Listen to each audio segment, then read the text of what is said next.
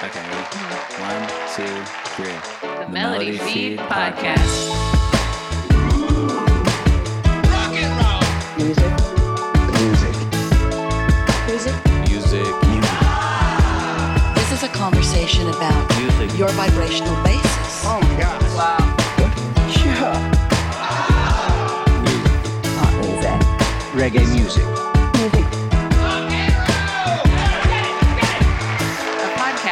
Trial and Error Collective. Podcast by the Trial and Error Collective. Cool. Hello, hello. Hey, friends. How's it going? Going well. Hey, hey. We're doing it. It's a 90s themed episode on the Melody Feed podcast. Uh, this is Parisa. This is Mike. And this is Brittne. Yeah, so stoked to have our good friend Brittne on. Um, Very excited yeah. to be here. you- Thanks you for know. having me. Yeah, thanks for thanks for coming. Totally. Yeah, I feel like 90s banter is what we already do a lot of the time, so might as well put it into a podcast form, you know? It's it's what we know best. yeah. Truly. Yeah, so stoked to be talking about the 90s. We got a lot of grounds to cover. It. You know, it's hard to kind of uh, do an entire decade in like 50 minutes, but we're going to do our best, play some fun trivia games along the way. Yeah, should be pretty interesting. This is the decade that the three of us grew up in.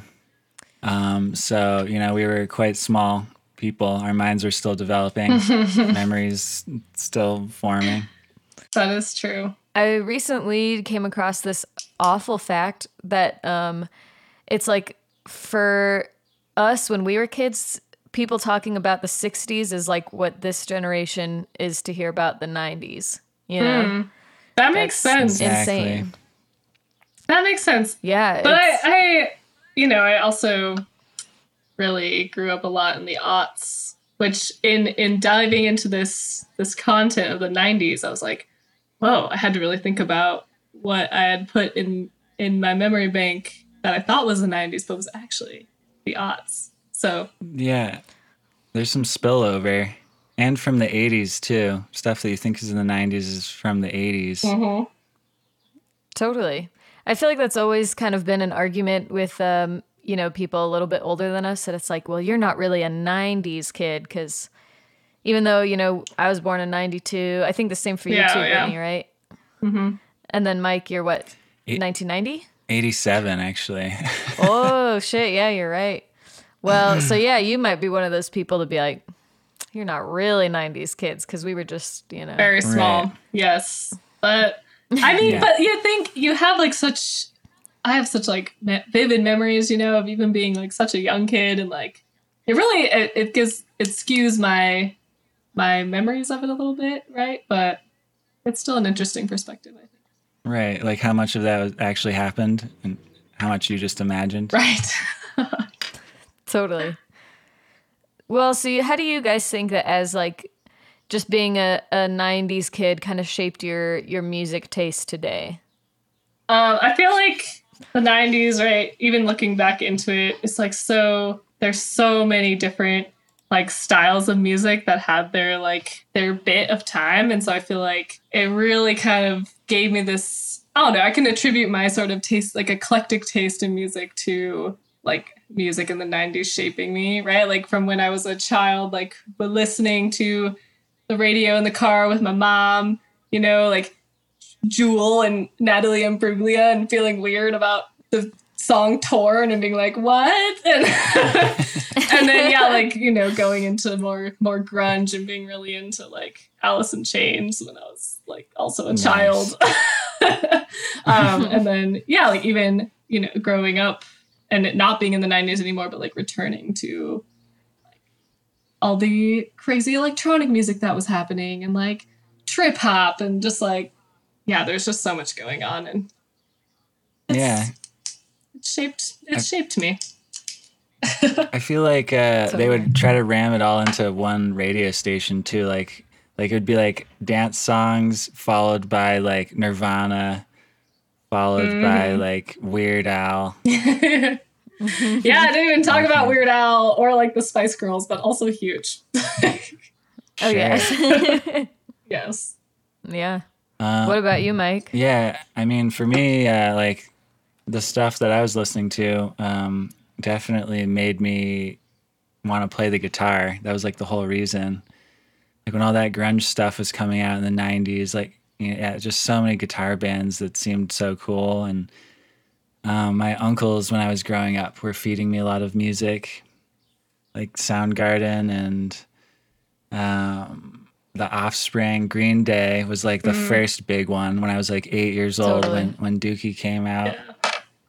And uh, yeah, you know, spiky hair. Everybody had spiky hair.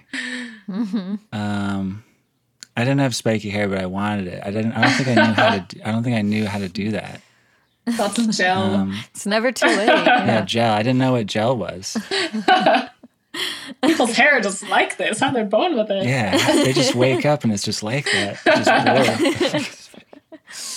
Did uh did you have bleach tips at all? I Uh, guess that's kind of more early 2000s. No, I don't know. Was that 90s also? It was 90s think it into the 2000s, I think. yeah, Yeah, like a late 90s. thing. No, I, I kind of wish that I did, but I think I was like really shy growing up, so I didn't want to bring any more attention to myself than necessary.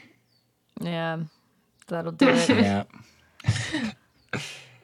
um, but I also liked Beck. I remember I was really obsessed with Beck. I had that Odelay album. Yeah. um, and that was really crazy because that's like I feel like also in the '90s there was a that blending of hip hop and rock was really going on, and Beck did that really well, and there was a few other, 311 did that really well, and there was a few other bands. There's a bunch of bands that did it, but yeah, I mean like the '90s music is what made me want to play music, hundred percent. Hell yeah. Yeah. What about you? Um, I think for me, it all comes down to one CD, and I still remember this day so clearly. Like it's one of those things when you you bought it at the time you didn't like I didn't know what kind of impact it would have, you know. But I originally went to Best Buy. Uh, unfortunately, it wasn't like a cool. I didn't go to like a cool record store. I just went to a Best Buy because I wanted to buy a Whitney Houston CD. But right before I did, I like looked over and there was like a Saturday Night Live like 90s compilation CD. And as a kid, I was like, uh, you know, actually, I'm just going to go with this one. Not because I knew any of the music on there, but like, because I was like, that show's funny. I'm going to buy this CD, you know? Yeah. But it's like that. CD forever changed my life because, like, track one, Rape Me by Nirvana. Whoa. Then you got like whole Alanis Morissette, Mm-hmm. um, Beastie Boys, Dr. Dre, Oh. uh, like Arrested Development. And I think it just also kind of goes to sh- like how we were talking about the radio stations. Like, I feel like the 90s was like the first time, especially with grunge, that we're starting to see like heavier things in mainstream, you know? Yeah. Yeah. So I think that was just huge too to like be growing up at a time where like yeah, this is just stuff that you'd be seeing at like a Best Buy, you know? And like growing up in the mm-hmm. suburbs in Scottsdale where there weren't a lot of cool like, you know, independent stores nearby that like someone could just turn you on to like a cool record. That was cool that I just picked up this CD cuz I knew what SNL was and it was like, oh, Yeah. cool. This is going to change me forever, you know? nice. That's great. Yeah. So, yeah, speaking of grunge, let's bring on our good friend and special guest, um, author of the new book, The Poetics of Noise from Dada to Punk, and the recent winner of the March Plaidness Essay Contest, Hello. John Mellilo. Hello, Yay. John. Hello. Thank you. How's it going? Things are good. Uh, I have some serious March March Plaidness bling. I got a big ring from one of the organizers in the mail, and uh, yeah, life is good. Far- I always wondered, yeah, what happens when you win? That's cool. It's like a like a championship ring. Huge, a huge championship ring. Nice. Yeah. That rules. So, for people who don't um, know about the March Plaidness essays, um, tell us a little bit, yeah, about the tournament and about your awesome local H essay. Oh, um, so, um, March Plaidness is one version of this uh, tournament of essays called March Xness. It's organized by a colleague of mine, um, Andrew Munson uh, and his partner uh, Megan Campbell, and it's been going on uh, for five or six years now. The first one was March Sadness, and it's kind of this play on uh, March Madness. And the idea is that there's essays matched with songs, and then people vote on the essays, songs in a kind of like tournament of 64 style thing.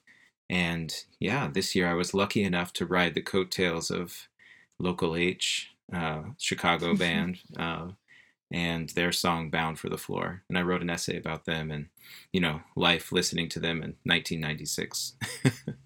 Cool. It's it rules. Um, here's a local H related question. What does copacetic mean? a question that's plagued grunge teens for years. Yeah, you just don't get it. You keep it copacetic. Uh, that word, uh, well, the essay originally started out. My essay, like, kind of was like, it ended up taking more of a, a personal turn, but also sort of this more like large scale. Like, what does it mean to be even thinking about grunge or doing grunge? I don't know right now. But anyways, the initial version of the essay was going to be this long uh, reflection on that word because it is probably because of that song is why that word still exists like in popular culture yeah. but it it's means like cool like okay it it's sort of a very blah kind of word actually. Oh yeah it's copacetic. Okay cool. It's things are good. Nice. Hmm. and there's actually this I there's this it. really long like there's this debate about the origins of it. They think this novelist who is actually from chicago and just invented the word it kind of sounds like it's a fancy word right? But it was just probably Mhm. invented for this like little uh, novel at the beginning of the 20th century and then it kind of like set you know uh, got into the like song lyrics of other kinds through the century it's a it's a very weird word invented but like fancy sounding So it just means like you're chill. yeah Hmm. Everything's all Like- good. Everything's copacetic. it's all copacetic Right. copacetic I'm gonna Yeah. start using it more. I think in my day to day to day. yeah Yeah. let- let- Totally. Let's see how many times we can squeeze it into this interview. definitely. Yeah. yeah. i think it's a it's a good word for contemporary life i don't know why but somehow Totally. that or mm-hmm. like Yeah. yeah it's like the opposite of i guess how everybody generally feels so that means it must be appropriate Totally. Yeah, it was cool to see that local H was like they like read the essay and they were like active in Twitter, you know, being like, "Yeah, John, we love you." yeah i mean I, It's great. it was really special I, again i when i first saw that they like reacted to the essay and had read it and were talking about it it was like it was so like heart melting um because it really was this like this version of myself you know, i was 15 in 96 and that song was on the radio a lot and uh you know this that version of myself never really thought there would be some kind of like relationship in that way. So i was really whoa like really happy about it. Yeah, that's crazy. yeah. And but Beautiful. they were like uh they were are, are you know they're still active. They just came out with an album last year like right at the height of the pandemic almost like exactly a year from now. They're like you know planning to go on tours and like they're also like very i, I realize now ve- you know very connected with their fans and like you know do a lot of stuff for them and you know they really they paid attention not just to my essay but to all the essays and i thought that was pretty cool in the tournament overall. There have been some bands in the past that are just like gotten in there and be like we want to win no matter what. But they were like oh we just really like the essay but should we be saying anything? I don't know. Oh we're sorry that we cut in i mean this is kind of what's funny is you know uh, other bands you know just who are on twitter but they just don't pay attention to that stuff you know? So some bands uh you know like you know you at nirvana or whatever and whoever whatever robot is running the nirvana thing doesn't care you know Right. Whereas like the local H folks, you know, I think they're actually there as humans, like behind the technology, and so that's why it kind of it me- me- means something as opposed to just like, uh, you know, there's no robot that just ignores it on the other side, which was pretty cool. Right. I love it. Um, well, yeah, speaking of grunge words and lyrics, um, nice segue. Uh-huh. Mhm. Smooth. um, we have a little game called Guess Those Grunge Lyrics.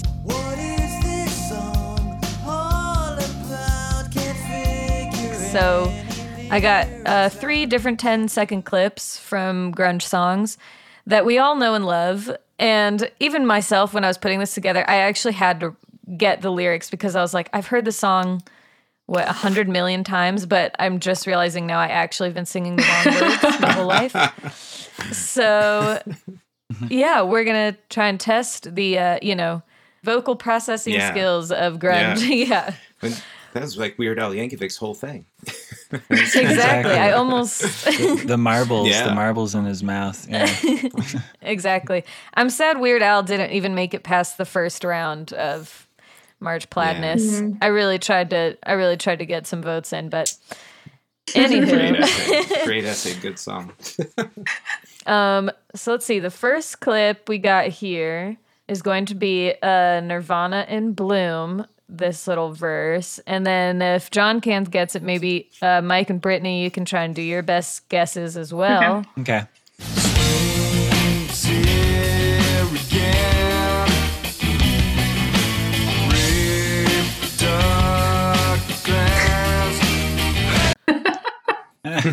Guess that grunge lyric. I got the I got the first one. I, I well, this is yeah. I know that all this stuff by heart because Nirvana was like the yeah, and still are like the ep. Anyways, spring is here again. Reproductive glands. Nice. Boom. Oh, Hooray. Wow. Beautiful. Yeah. Again, this yeah, a song that I I figured I would know, but apparently What don't. did you? What did other? What did you guys think it said? It sounded like complete gibberish to me. Yeah, you know, like I, I agree. It's just one of those songs I've heard a thousand times, and I think when I'm singing along, I'm just like, I make up words. Yeah. what I would say here. Like, it makes so much sense when you're just listening to. it. hmm That's impressive. the the next one, not necessarily hard in the sense that it's like gibberish, but just very abstract lyricism. We have Losers Beck, this little verse.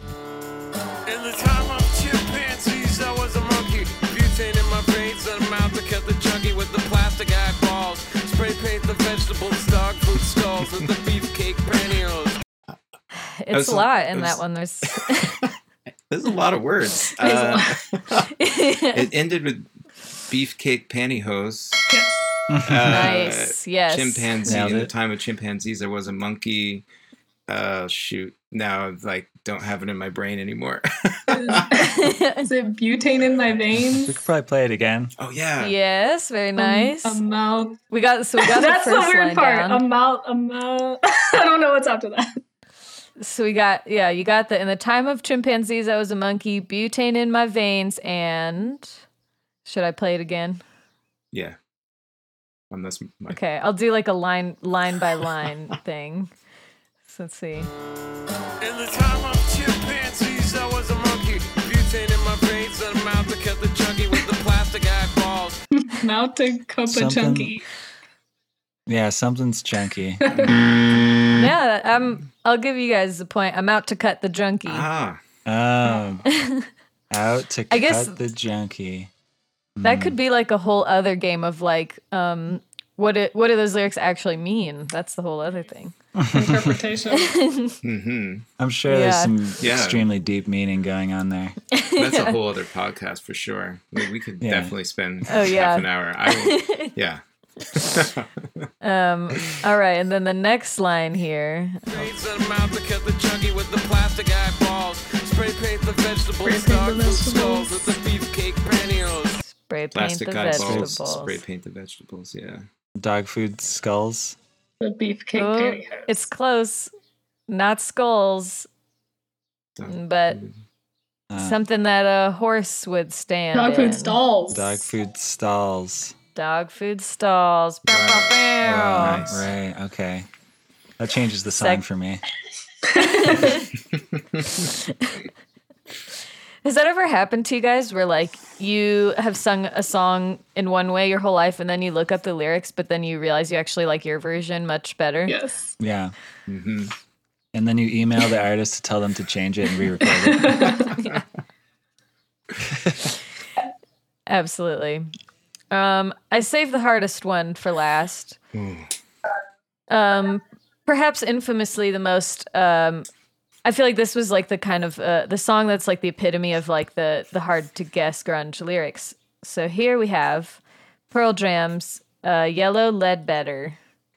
On a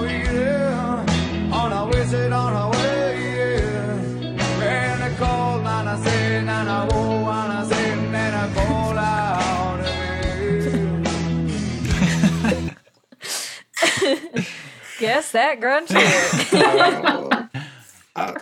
I'm gonna like I'm showing off my own like deep limitations here. I, everyone should have that memorized, right? I, but I had on, on a year. I called and I said, uh, "Shoot, I don't know." You're pretty close. you got the like time part. It's on a weekend. Oh, What? Um, should I play it one more time? See if Yeah. we can catch Yeah. any more any more words. Okay. On a wheel, on a wizard, on a way, yeah. When I call, and I say, and I go, and I say, and I call out of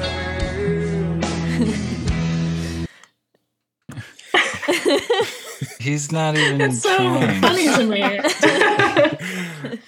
that's the second line is like I cannot. But then it called and I said and I, I called and I said and I whoa. and, I, and I said uh, something out of here. Something. I'm hearing. I'm hearing wizard. A wizard on a way. Yeah. In that second Oh. line. Yeah. I like that Interesting. That's all I'm picking out. Uh, uh, it's a wizard on a weekend. It's like the wizard got the weekend off, and he's a wizard on his way to his weekend. Yeah, Pearl Jam was famous for their sword and sorcery themes. Yeah. It's like a D and D night this weekend. Yeah. um, should I just read them? That'd be great. Yeah, yeah. So it's on a weekend. I want to wish it all away, yeah. And they called, and I said that I'll go, and I said that I'll call out again. Nice. Yep. Okay. Amazing that hmm. there were actually words in there hmm. Somewhere. I feel like that's one of the funnest things okay. about trying to sing along to Pearl Jam. That was like you're just oh, like these are words. it's the it's the best karaoke material because everyone everyone has their Pearl Jam impressions ready to go. Totally. You know. Everyone's got their Vedder warble ready to go. Well, thank you for playing Guess That Grunge Lyric. Um, and if you you, want to tell me. us a little bit, oh yeah. Um, and if you want to tell us a little bit about your book, um, just came out last year, right? It did. It just came out in September. Poetics of Noise from Dada to Punk. Um, it should be. It's on. It's a hardback right now. It'll be in paperback uh, in the spring, next spring, so like a year from now.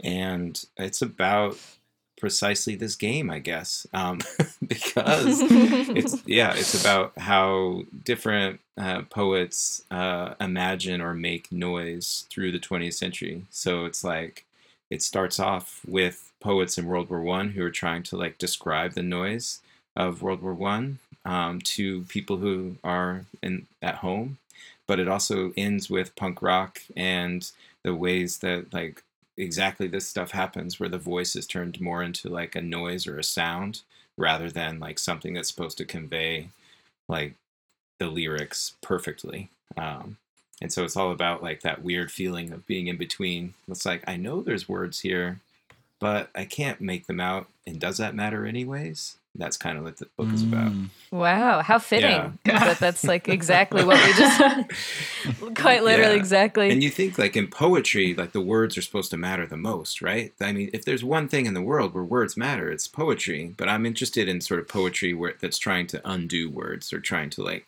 make the words more mumbled or uh, strange in some way. Uh, yeah, I mean, if there's anything, Right. yeah, I'm you know I, I I teach at University of Arizona too, and I make music, and if there's anything that's sort of been guiding me uh, throughout is sort of this weird back and forth between the noise of the voice and the voice as like a carrier of, of meaning or carrier of words in some way. It's like back and forth between those two places. Mm, I love that. that's very That's the- Very copacetic, yeah. Uh, awesome. Yeah, that's really grunge is so perfect for that discussion because it's not like um necessarily being able to discern the lyrics is what made Pearl Jam great, you know. Like we were saying, we've all loved Pearl Jam for how many years? Never knew what he was saying, but it didn't make the music any less good. Right. It's true. Yeah, in that um, documentary on grunge that I watched uh, before this episode, everybody was just talking about how cool it was to watch Eddie Vedder swinging from the lights and like on the stage stuff. Nobody ever said anything about his lyrics or his singing. It was always that it was cool watching him like do crazy shit on stage. Yeah. all about the Yeah. attitude. Yeah.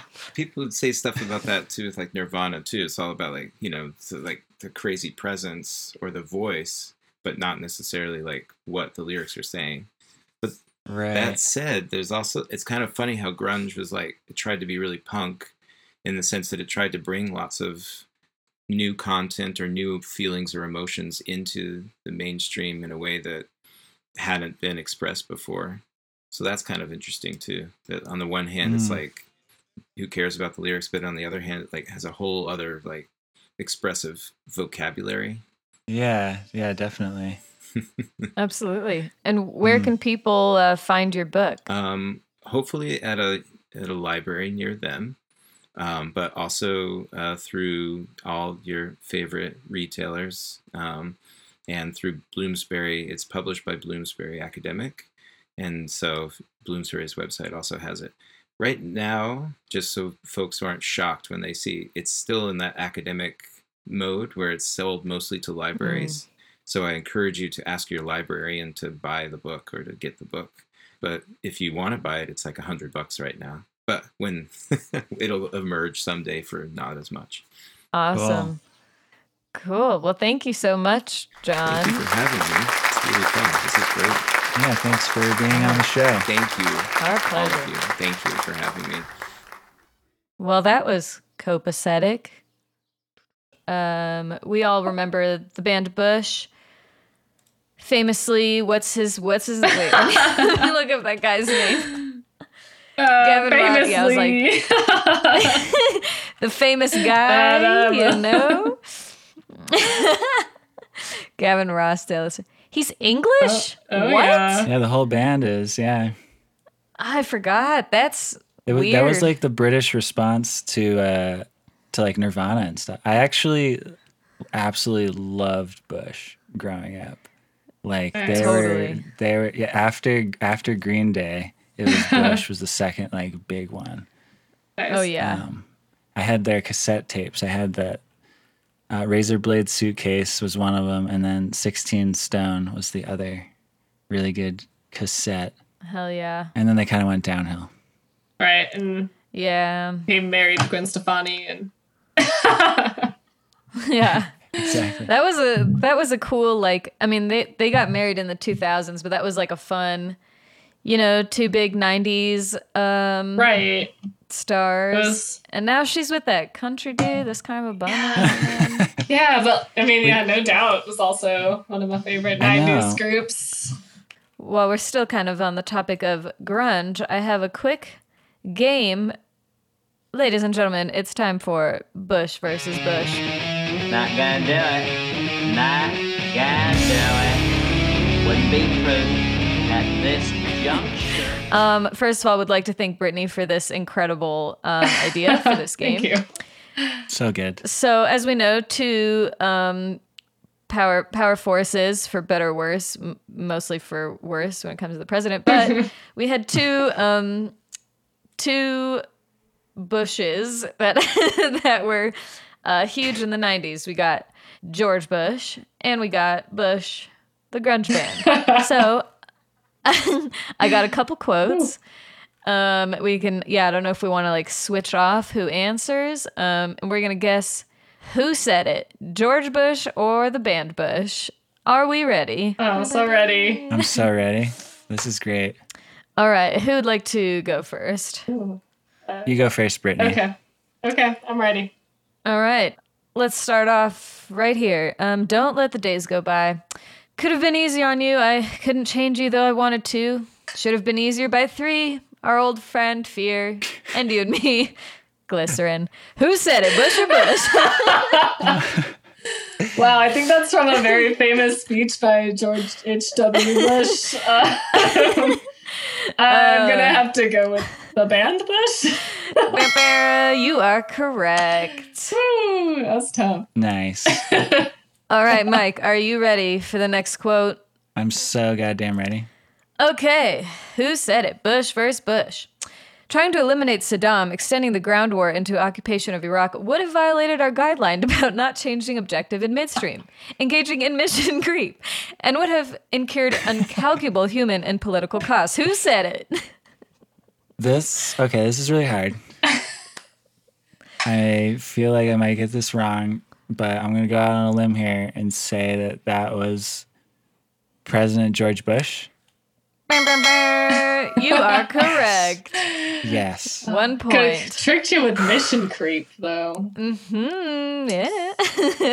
yeah. okay. Brittne, are you ready? I'm ready. Which Bush famously said that he has got a machine head and it is better than the rest? Gene Head. Hmm. Hmm. Bush. Hmm. The band. That is correct. Oh, ah. whoa. I was pretty nervous with that one. you've you've passed another level. All right. This one's a tough one. It's going to be the uh, the last quote here. Are you ready, Mike? I think so. Okay, go ahead. All right. For the final Bush versus Bush, here we go. I do not like broccoli, and I haven't liked it since I was a little kid, and my mother made me eat it. And I'm president of the United States, and I'm not going to eat any more broccoli. Now, look, this is. This is the last statement I'm going to have on broccoli. There are truckloads of broccoli at this very minute descending on Washington. My family is divided. For the broccoli vote out there, Barbara loves broccoli. She has tried to make me eat broccoli. She eats it all the time herself, so she can go out and meet the caravan of broccoli that's coming in. Was that George H. Bush, or was that a famous grunge song from the band Bush? That is so ridiculous. What is that even from? Um, do I have the third option of saying that neither of them said that? Uh, if that's what you want to take, you know. Um, I'm gonna. All right. I think it was the President George Bush that said that. All right, calculating the answers. Click, click, click, click. You are correct. Oh my god. Wow, gosh. what's the broccoli quote Did he from? really? Did he? What? is- Why does he hate that? Broccoli's so good. I know, but he said, Broccoli is I'm, great. I'm the president. I don't need to eat any more Oh, broccoli. no. Presidential order, no more broccoli. Put a little cheese on it. But Bush God, loved he- broccoli. He set broccoli back by a decade with that statement. Yeah, I wonder if Gavin is on, uh, Gavin Rossdale is on some, um, any sort of social media if we can ask a follow up, What's up. his Like, stance on broccoli? yes. Yeah, can we can we get him on the show? Yeah. Our next special guest is Gavin Rossdale, Only here to talk where we about broccoli. eat broccoli together. See how he likes it. Uh, wonderful. Well, you both win. Thank you for Thank playing. you. Yes, that was great. Not gonna do That's so it. fun. Not gonna do it. Oh man. Wouldn't be prudent at this juncture. Well, let's see. Another big uh, topic we were gonna we are gonna tackle is uh, '90s TV and movie soundtracks. So many iconic things. Diddly diddly doo. Um, what are some of your favorite movie soundtracks, you guys, that, that come to mind? Jurassic Park. Yeah. Oh, yeah. That's so good. Mm-hmm. Um. Hmm. This is tricky. Titanic.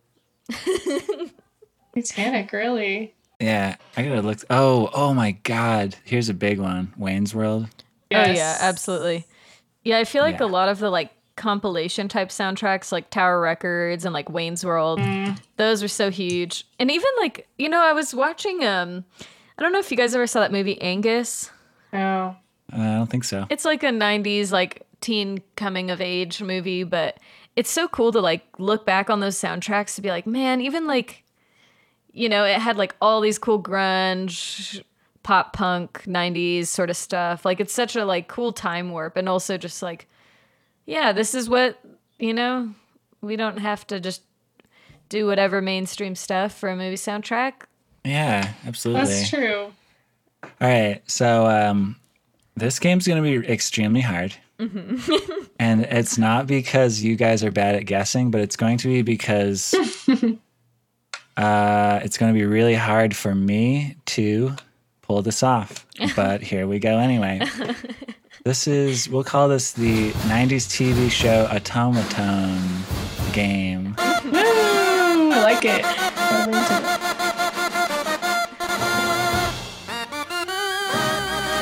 Yeah. Um, so I have an otamatone instrument, which is this uh, strange Japanese instrument that is kind of like it's like a it looks like a note. It looks like a quarter note. And you run your fingers along the this top the top stick sticky part and then you open and close the bottom like ball part and it makes crazy sounds like that. It sounds pretty bizarre. So what I'm going to do is I'm going to try to play some TV themes and you guys are going to have to try to guess them. And added and for an added layer of difficulty, I didn't practice at all. That's great. Yeah. I love me. it. Can't wait. Truly testing our, our 90s slash Y2K. Yeah. Also, listening skills. yeah. Um, the other crazy thing about this instrument is that there's no um, there's no like notes according to like the keyboard. It doesn't go from note. There's no semitones. I guess is what you would say. It's like just full like. It's just like there's n- Wow. to- microtonal, just Yeah. microtonal. There's no like distinction from note to note. so anyway, let's see if we can do this. All right, go up to. Woo! All right, do we, do you guys want to guess one at a time or no? no I Oh, think it should yeah, just let's be work whoever together. can. Or Yeah. whoever yeah, can get it okay, first. Yeah, That's good. teamwork. Yeah. okay. You're gonna need each other's teamwork to, to be able to guess these ones. Okay, here's the first one.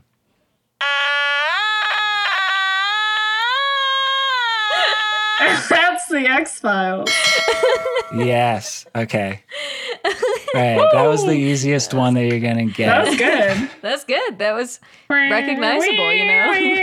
I feel like they used otamatones to make it. Spot on. Yes, I did. Okay. This one might be a little more difficult, but here we go. Um.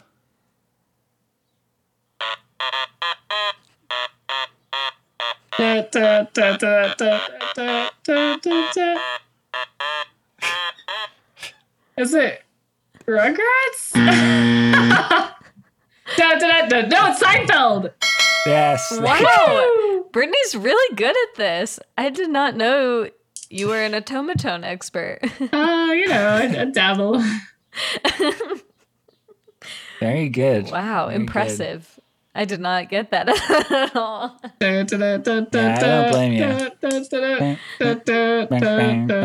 I mean, I should have got it because I was just over here saying how recognizable Seinfeld is. oh boy. Um. Ooh. Okay, this one might be really hard. Let me think about this for a second.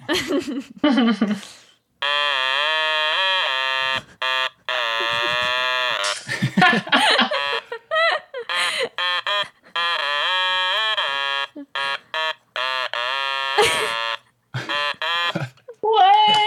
What is that one? That's all you get. Wait, try, try again. Let me try. Try it. it Let me one try more it time, again. try Let it me one try more it again. time. All right.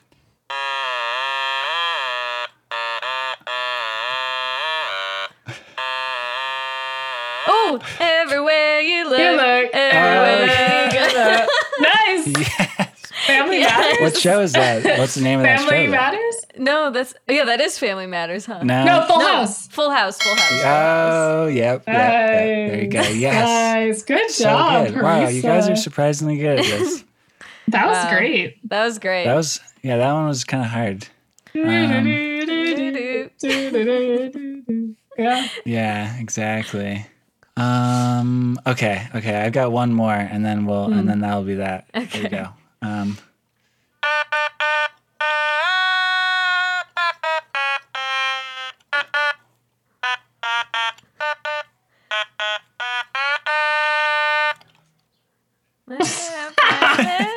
this sounds like you know when you like go into like a guitar center and it's like a bunch of kids just being like Dun, dun, dun, dun, uh, dun. wait Yeah. a second okay try I it can try to. try it one more yeah. time yeah Okay. Okay. And again, like I, I've never tried playing this song on the otamatone before, so I don't blame you for not being able to really tell what's going on. Um.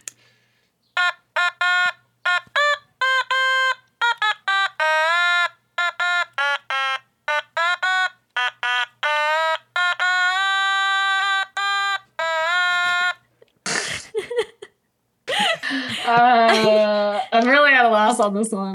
yeah I, I, Okay, here I'll I'll give you a hint by singing it with my mouth, but not Okay. saying the words.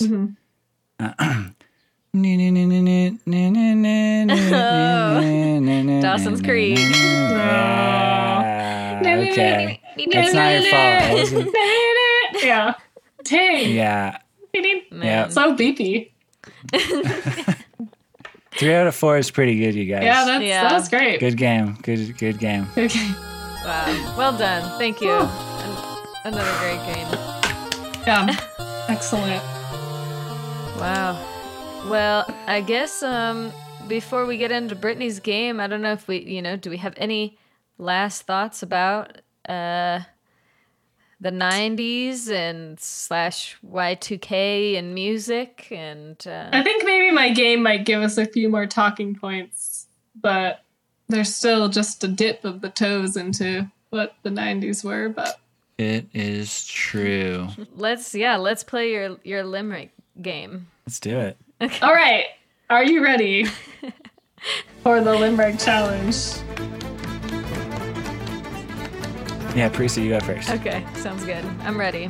This Okay. is good um good practice for this I can Yeah, this for, is like for an- wait, wait. yeah yeah for people listening um Brittne and i are huge fans of wait wait don't tell me and we're we're trying to get on so peter sagal if you listen to If you're listening, consider this my audition tape all right. Do you need a re- refresher of uh, how Limerick works, the rhyming pattern?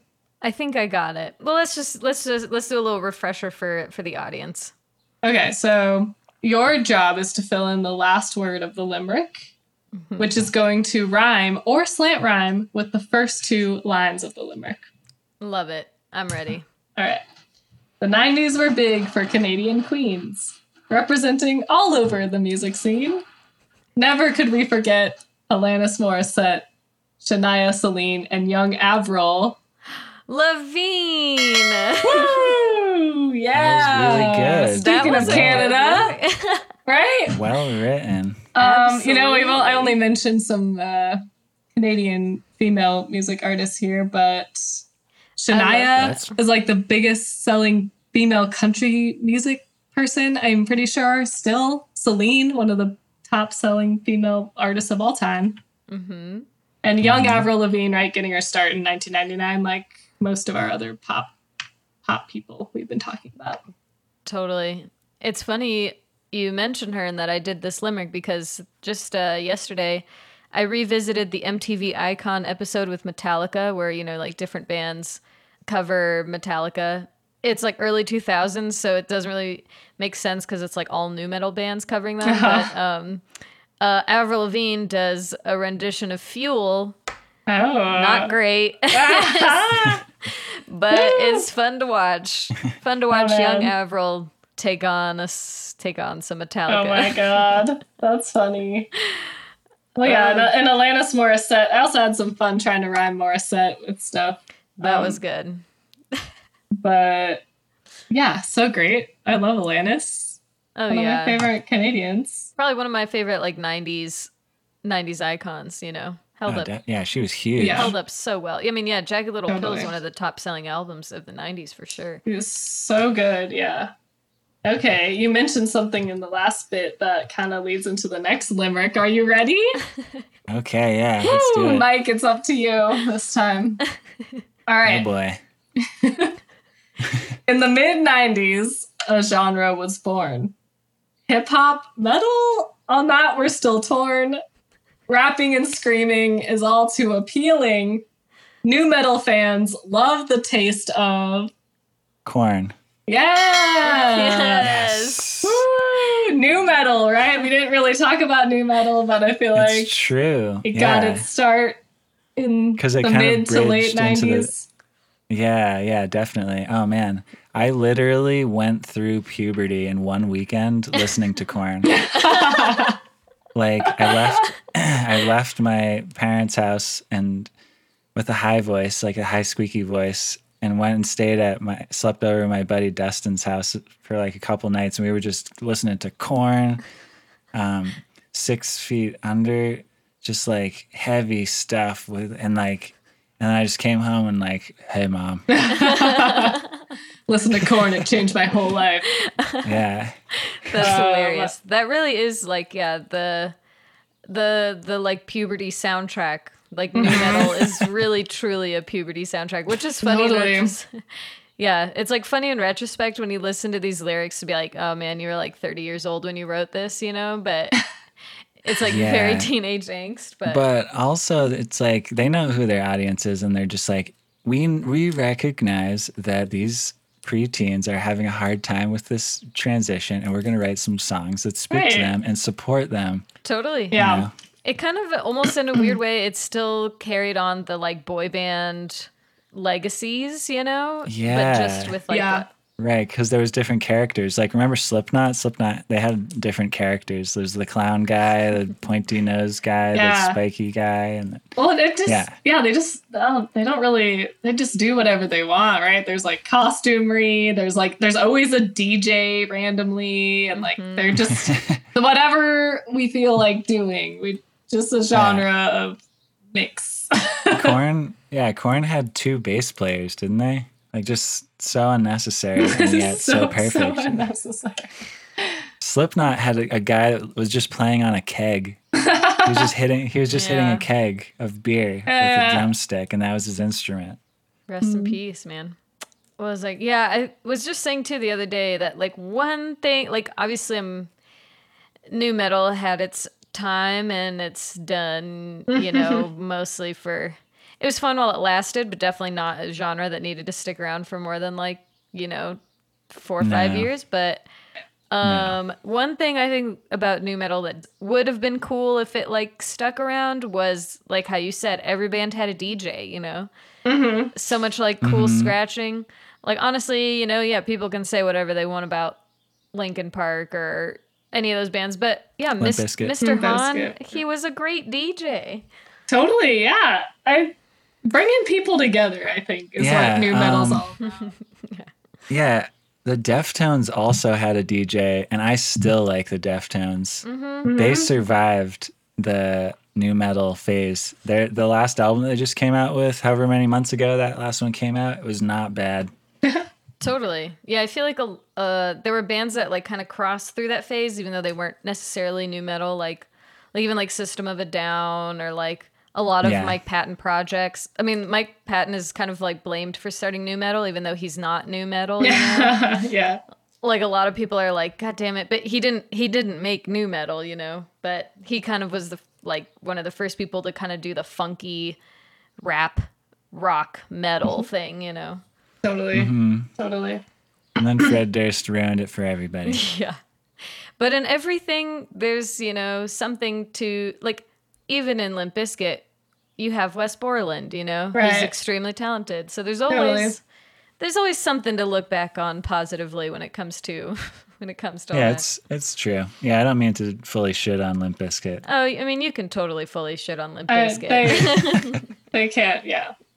but it's it's good that they existed. You know? Oh yeah, I still will put on that some songs because nostalgia is fun. You It know, is. Yeah. Oh yeah. Sure. I mean, it, it is a favorite pastime of Parisa and mine to rewatch Limp Bizkit at the '99 uh, Woodstock. yes. Woodstock '99.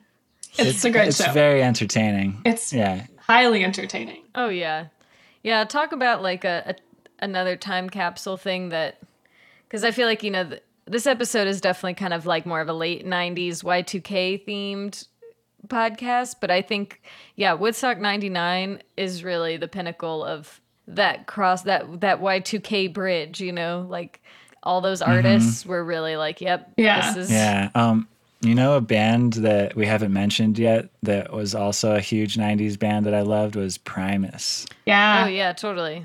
Yeah, they were Yeah. in Woodstock '99. and they were yeah, exactly. That's what made me think of it. But they were like an anomaly. Like nobody sounded anything close to the Primus. Totally. Mm-hmm. All right, I have a couple more, but it's Oh, gonna yeah, be still playing. it's gonna be a big turn from uh from new metal. Uh, um, all right, Parisa, you ready? yeah, I'm ready. TLC was the girl group to be. Crazy, sexy, cool won a Grammy. Their success in '94 left us wanting so much more. Members Left Eye, T-Boz, and Oh no. I always forget the other one's name. Um Left Eye T-Boz and rhymes with Grammy. Slant Ram. Um Janny? Oh no, it's Left Eye, T-Boz, and Chili. Chili. Oh my gosh. Yeah. Oh. Chili. Chili. That's a good that was a good slant rhyme. Very nice. Yeah, Yeah. I would I would not have gotten that. That's it's controversial to use the slant rhyme, but like, let me tell you, writing limericks is kind of challenging. You're um, killing it. You're killing it. But yeah, just I'll recap TLC real quick. But they're highly successful. Yeah, I think I was reading the biggest, the best selling American girl group of like all time. And we had the tragic passing of Left Eye in 2001. Mm. But they really, yeah, as far as like, you know, girl role models in the R&B scene, really great. Totally. But yeah, it's a shame that yeah, like you said, they're the top selling, but they like went bankrupt because of their manager. But kind of similar Oh, to Mike, what you were saying too, like a lot of those groups, like yeah, never received like any of that money, and that they, yeah, they Yeah. ended up having to file for bankruptcy. So sad. Well, yeah, and another just, you know, group that was totally curated. Like the idea of TLC was the thing before, you know, it wasn't like these these gals came together and were like, we're gonna be a group. It was like, no, you're gonna be this this image, um, and Mhm. you're gonna be successful. But Totally. Yeah, Yeah, they also had like such good cultural commentary. totally. That don't, don't go chasing waterfalls. That was like, it was about the HIV Yeah, mm-hmm. crisis and drugs and just like inner city struggles and yeah, that video definitely was super deep. Mm-hmm. Absolutely. Yeah. all right, we got one more, Mike is up. but it's it's also a departure. We're we're hopping all around, just like. Uh, No, this is good. Just it. as much variety as the 90s. Yeah. All right. This decade's music got experimental. Massive Attack and Portishead are central. This renaissance takes us underground. Electronica took on a new sound. Trip hop was born in the city of. Uh, wait, what is it rhyming with?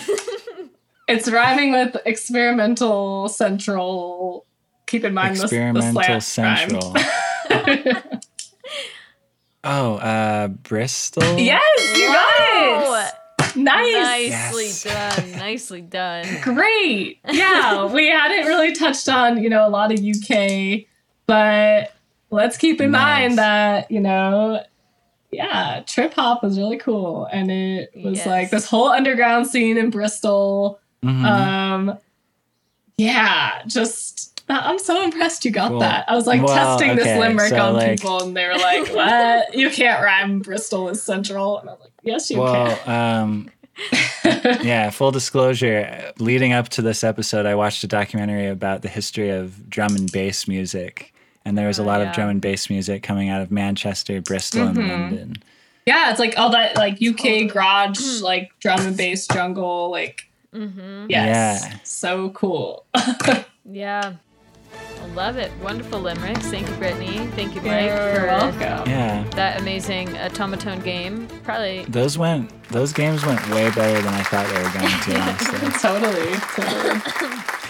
yeah, that was great. Yeah, I guess any any closing thoughts about 90s slash Y Y2K music? Well, I would just say that in the same way that each decade has a revival in music, like uh, we've been experiencing the comeback of the 80s for a while in the 2000s and the 2000 teens and stuff.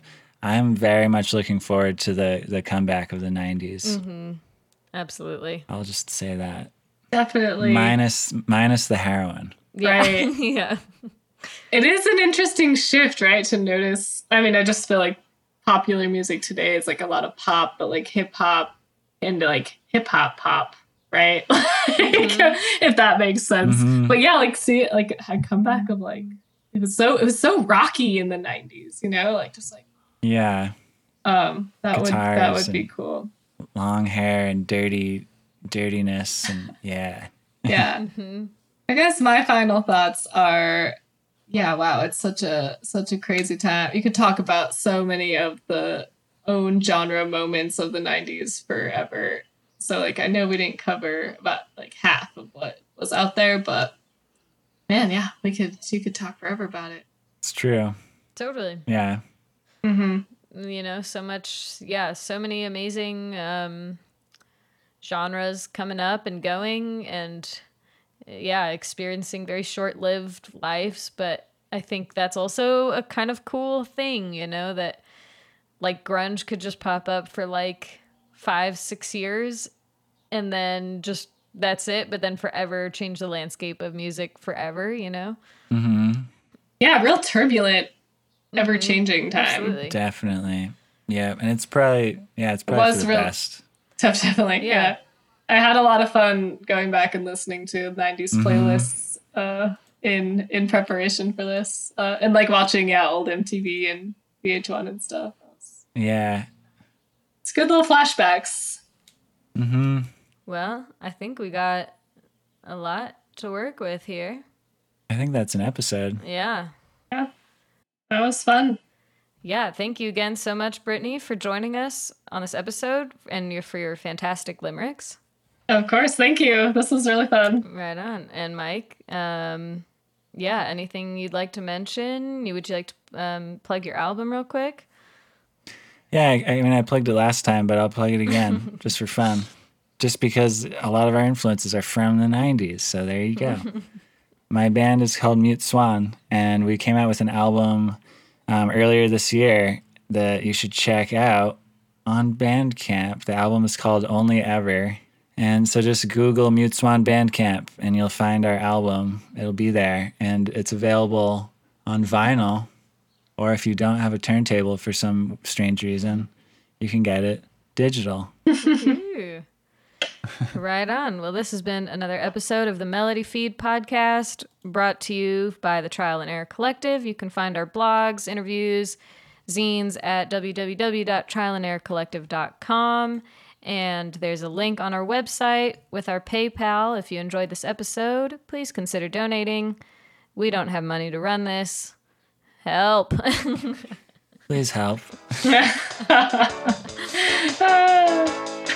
All right, thanks, guys. See you next time. Yay. Oh. Okay, I'm going to stop recording.